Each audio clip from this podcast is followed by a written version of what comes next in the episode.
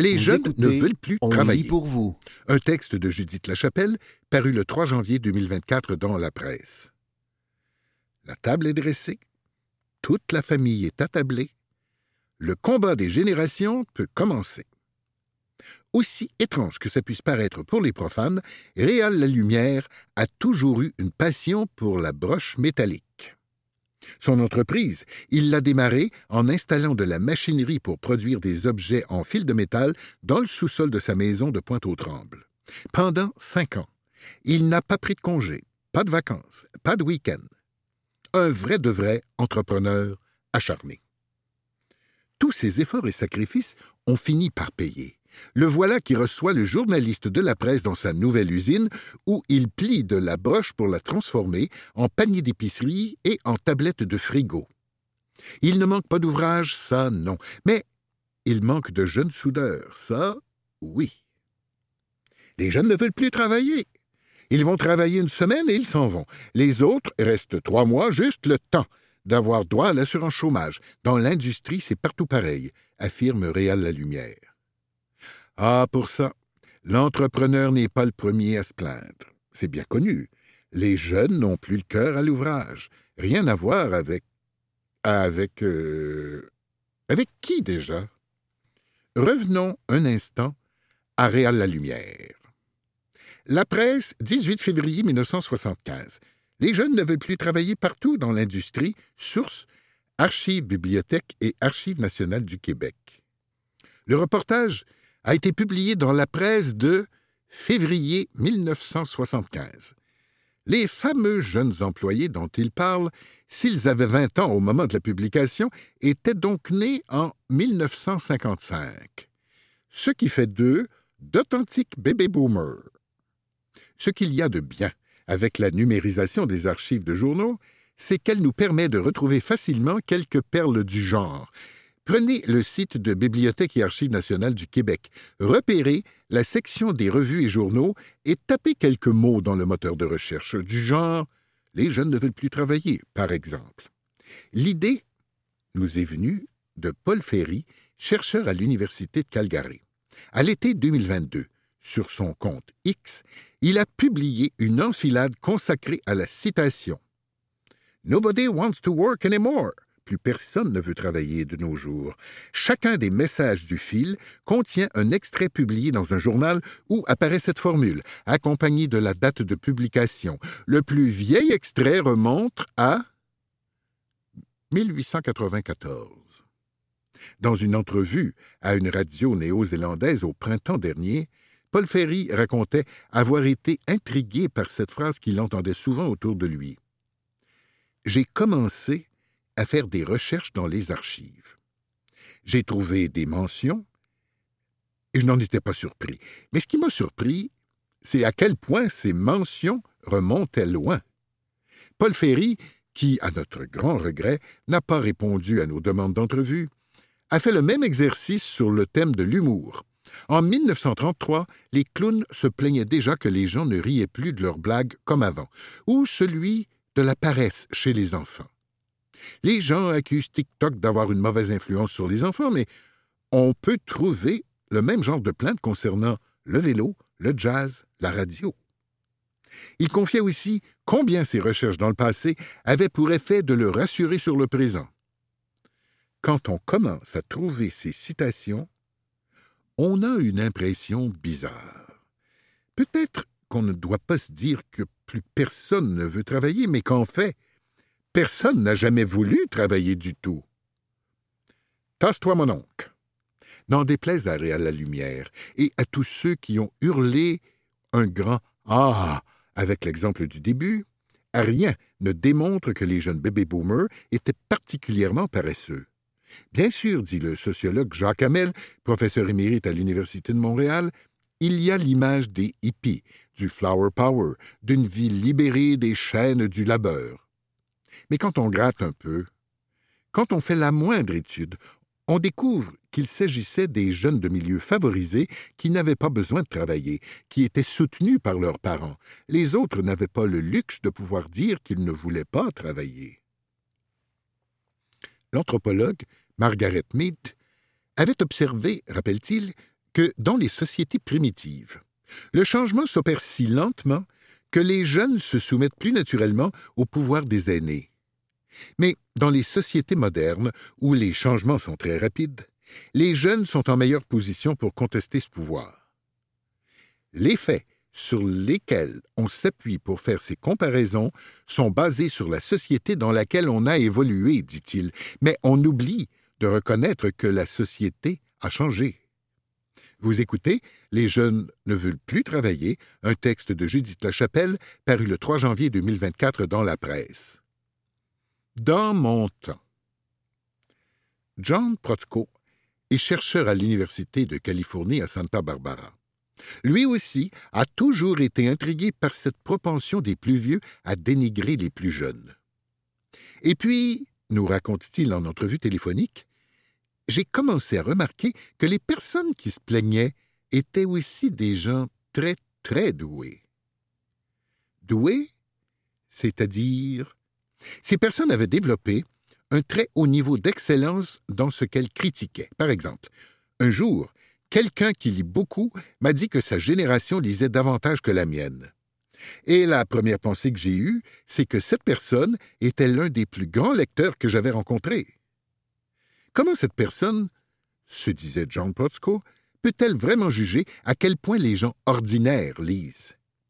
Nous avons donc commencé à étudier la question, et c'est la première chose que nous avons trouvée.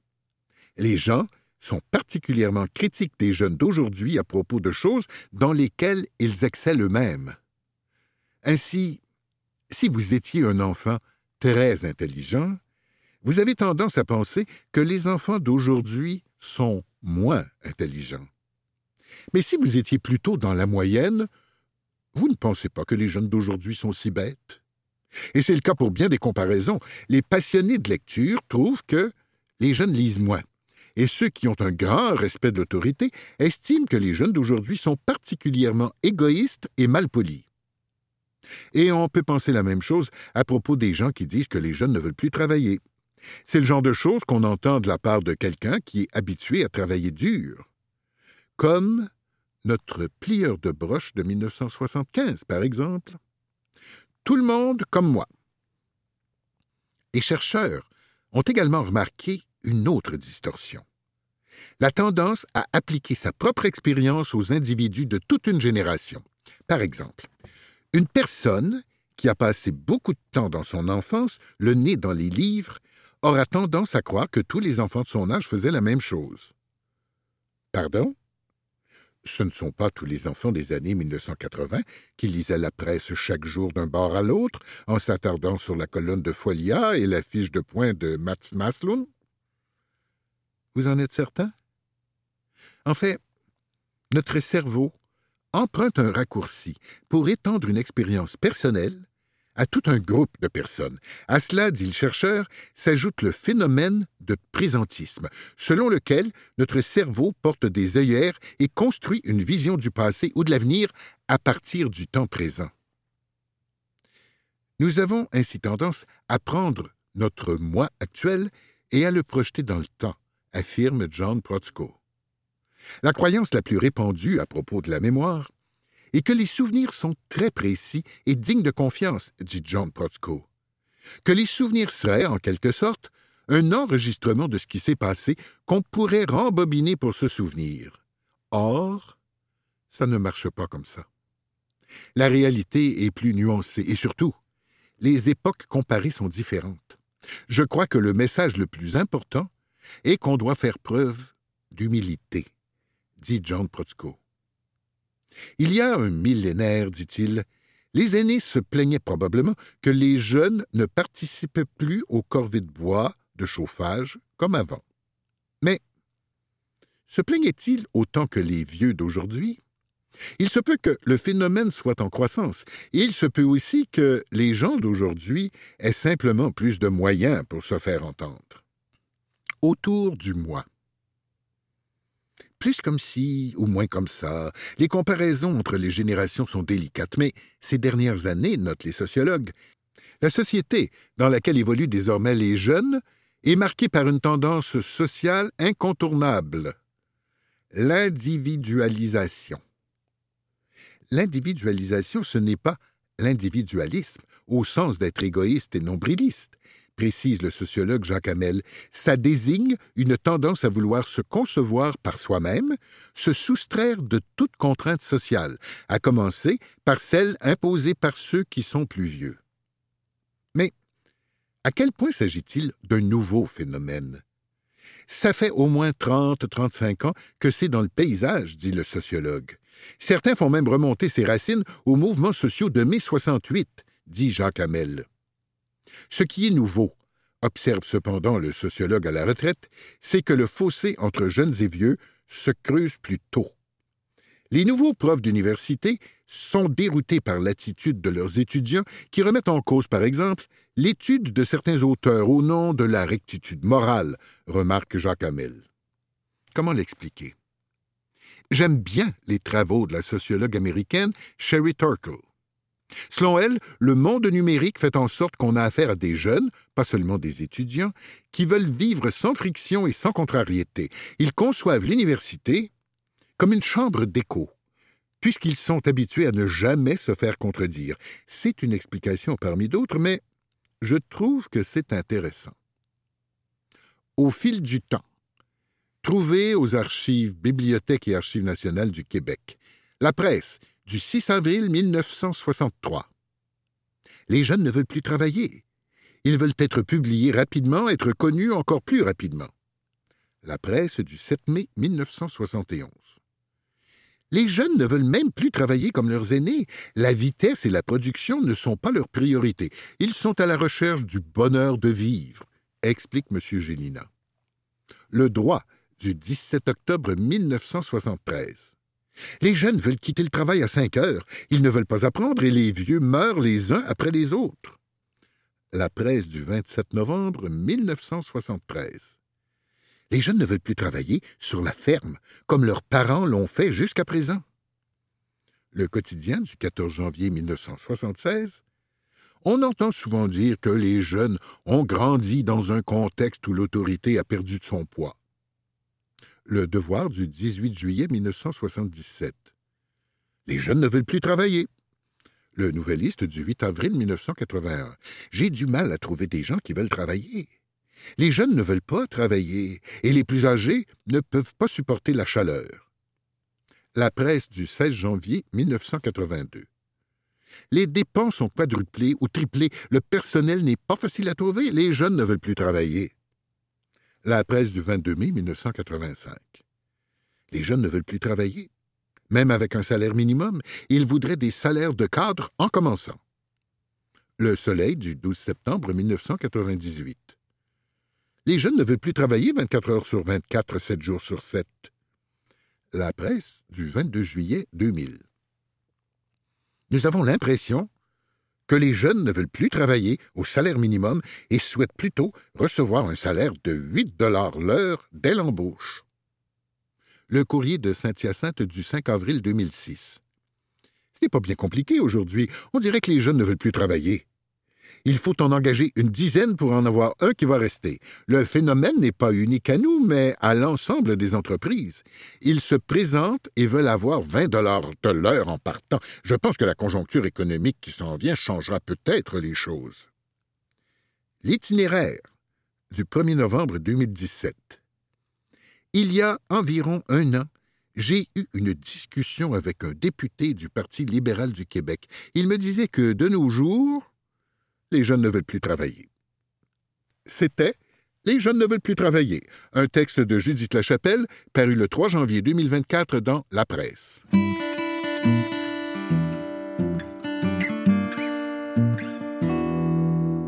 Le remplacement du test PAP se fait attendre après une annonce prématurée.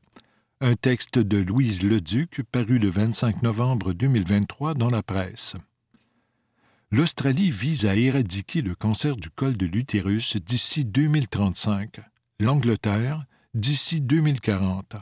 Au Canada, c'est le cancer dont l'incidence grimpe le plus annuellement chez les femmes, et les Québécoises attendent toujours le test de dépistage dont on sait depuis 2017 qu'il est plus efficace que le test PAP et qui avait été annoncé officiellement en mai 2022. En entrevue avec la presse en mars 2022, Lionel Carmont, ministre délégué à la santé et aux services sociaux, a déclaré Le test PAP s'est dépassé. En mai 2022, le ministre de la Santé et des Services sociaux, Christian Dubé, a annoncé officiellement son remplacement par le test VPH, jugé plus sensible comme test de dépistage primaire du cancer du col de l'utérus. En 2023, au Québec, il n'est toujours offert qu'en clinique privée. Si simple que le prélèvement peut se faire à la maison, ce test emploie une technologie moléculaire pour détecter l'ADN du virus du papillome humain, VPH, et ainsi dépister les génotypes les plus susceptibles de causer le cancer du col de l'utérus. L'Australie, depuis 2017, le Royaume-Uni, les Pays-Bas, l'Italie et la Finlande ont déjà adopté le test VPH comme test de dépistage en première intention. Il est aussi utilisé en Colombie-Britannique et à l'île du Prince-Édouard. Dès 2017 au Québec, l'Institut national d'excellence en santé et en services sociaux l'INES, écrivait que le test VPH se compare favorablement à la cytologie, le test PAP. Rué sur les tests VPH d'un projet pilote. Dans le système public, 400 femmes de l'Estrie y ont eu accès gratuitement dans le cadre d'un projet de recherche sur un autodépistage à faire à la maison.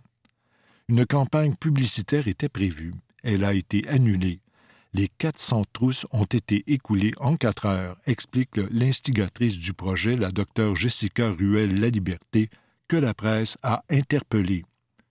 Sur les 400 femmes, 11% ont eu un test VPH indiquant qu'elles avaient des cellules précancéreuses. Elles ont été orientées pour un suivi qui leur a peut-être sauvé la vie. Mais surtout, poursuit la docteure Ruel La Liberté, nous avons eu beaucoup de commentaires positifs de femmes, notamment de celles qui ont subi une agression sexuelle et qui nous ont dit qu'elles n'étaient pas du tout à l'aise d'avoir un examen gynécologique et un test PAP. La docteure Ruel La Liberté insiste.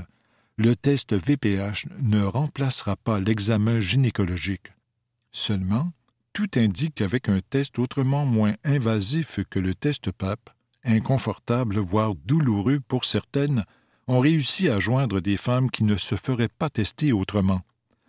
Au passage, la docteure Ruel La Liberté souligne que Santé Canada vient d'homologuer un test appelé Switch Health, vendu 99 dollars, que les femmes peuvent faire venir à la maison. Ce n'est clairement pas cela la solution, estime la docteure Ruel La Liberté. On ne veut pas d'une médecine à deux vitesses où les gens se font tester chez eux avec une compagnie privée les causes du retard. Mais pourquoi ce test VPH offert dans d'autres pays depuis plusieurs années n'est-il toujours pas disponible? Marie-Claude Lacasse de la Direction des communications au ministère de la Santé et des Services sociaux dit qu'effectivement, le ministère a annoncé en 2022 qu'il allait de l'avant avec les recommandations de l'INES d'implanter le test VPH comme test de dépistage primaire du col de l'utérus puisqu'il est plus sensible que le test PAP.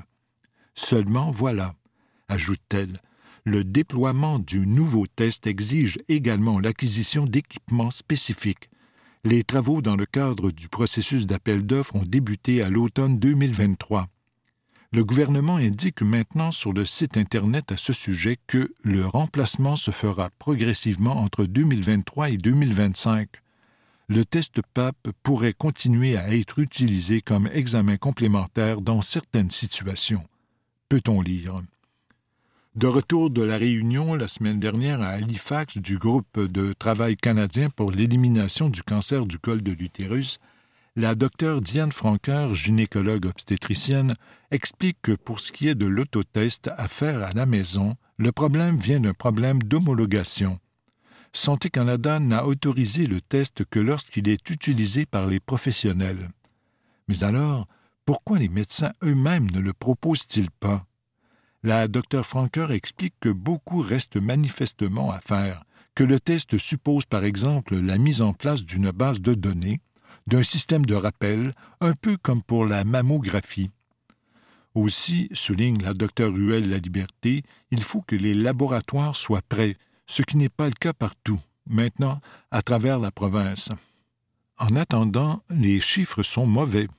En tout cas, les chiffres sont mauvais, alors que le cancer du poumon et le cancer colorectal continuent de régresser chez les deux sexes, chez les femmes, le cancer du col de l'utérus est maintenant celui dont l'incidence grimpe le plus rapidement, en hausse de 3,7% par année depuis 2015, la plus forte hausse de ce cancer depuis 1984. En 2023, dit la Société canadienne du cancer, on prévoit que 1550 femmes au Canada recevront un diagnostic de cancer de col de l'utérus.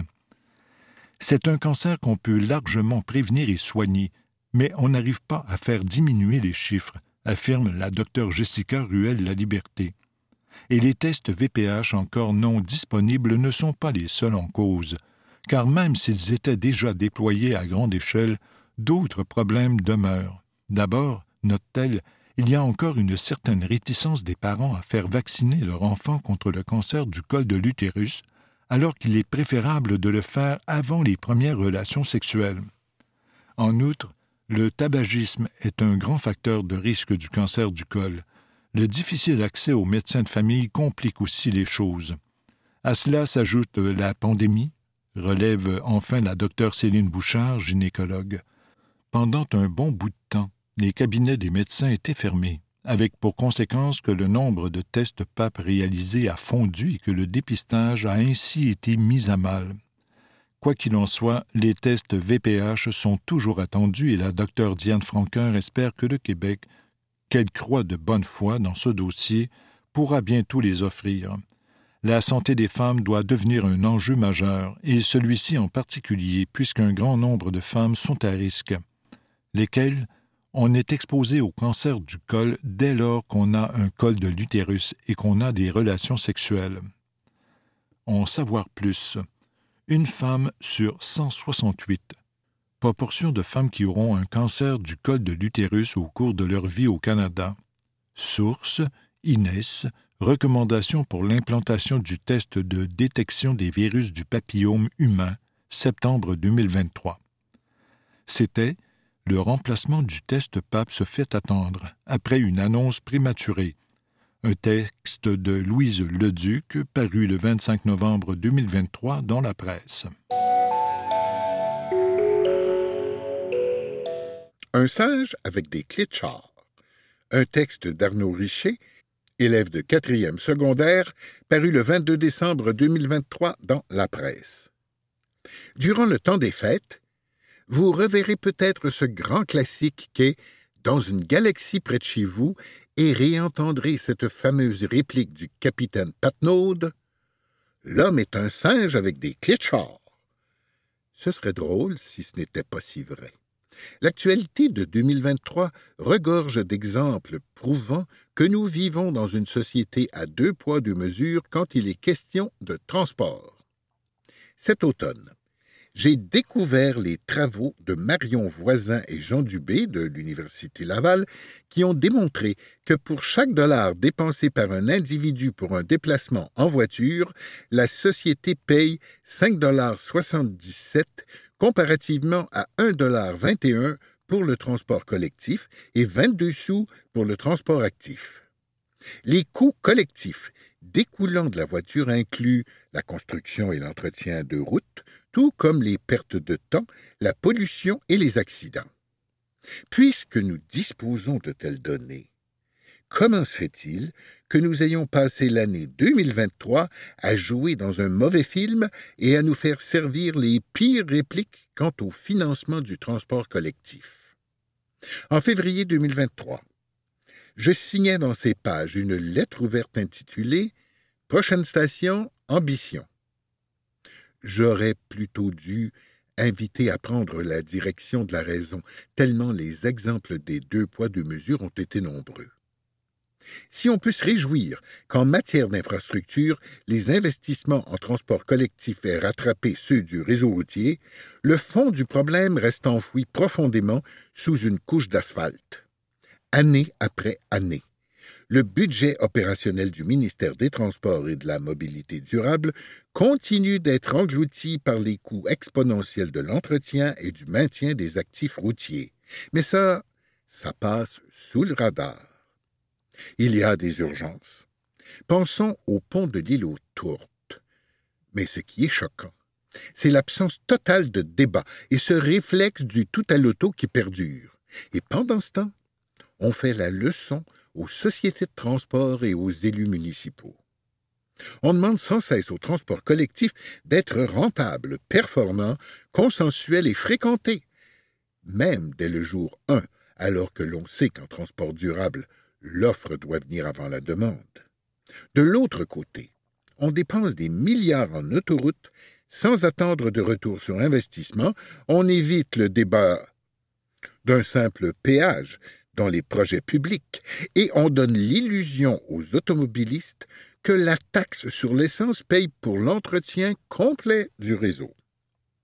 L'été 2023, on a fait grand bruit de la pollution sonore du REM et on a dénoncé la lenteur de CDPQ Infra à intervenir dans les situations d'urgence. Exiger des améliorations est tout à fait légitime, bien qu'il soit choquant que simultanément, des problèmes bien plus graves liés aux émissions des voitures ne fassent pas les manchettes. En amont de la COP 28, nos autorités de santé publique ont lancé un cri d'alarme en rappelant qu'au Québec, 110 décès par année sont liés aux émissions de polluants dans l'air par les automobiles et les camions légers. Encore et encore, c'est deux poids, deux mesures pour beaucoup d'hommes ou de femmes avec des clés de et pour les élus qui craignent de leur déplaire. Pourtant, devant un parc automobile dont le poids est en constante augmentation, c'est envers le transport collectif qu'il faudrait tourner nos mesures les plus structurantes et ambitieuses. Avant de devoir noliser un Romano Fafard, nom du vaisseau spatial de dans une galaxie près de chez vous, pour sauver 6 milliards de Tata, ce n'est pas moi qui le dis, ce sont les premiers mots du film. On doit faire primer la raison et l'objectivité. C'est peut-être dans la prochaine année qu'une fois pour toutes, les fameux cartables l'emporteront sur la conjoncture électorale. J'y crois, dans une galaxie près de chez nous. C'était Un singe avec des clés de char, un texte d'Arnaud Richer, paru le 22 décembre 2023 dans la presse.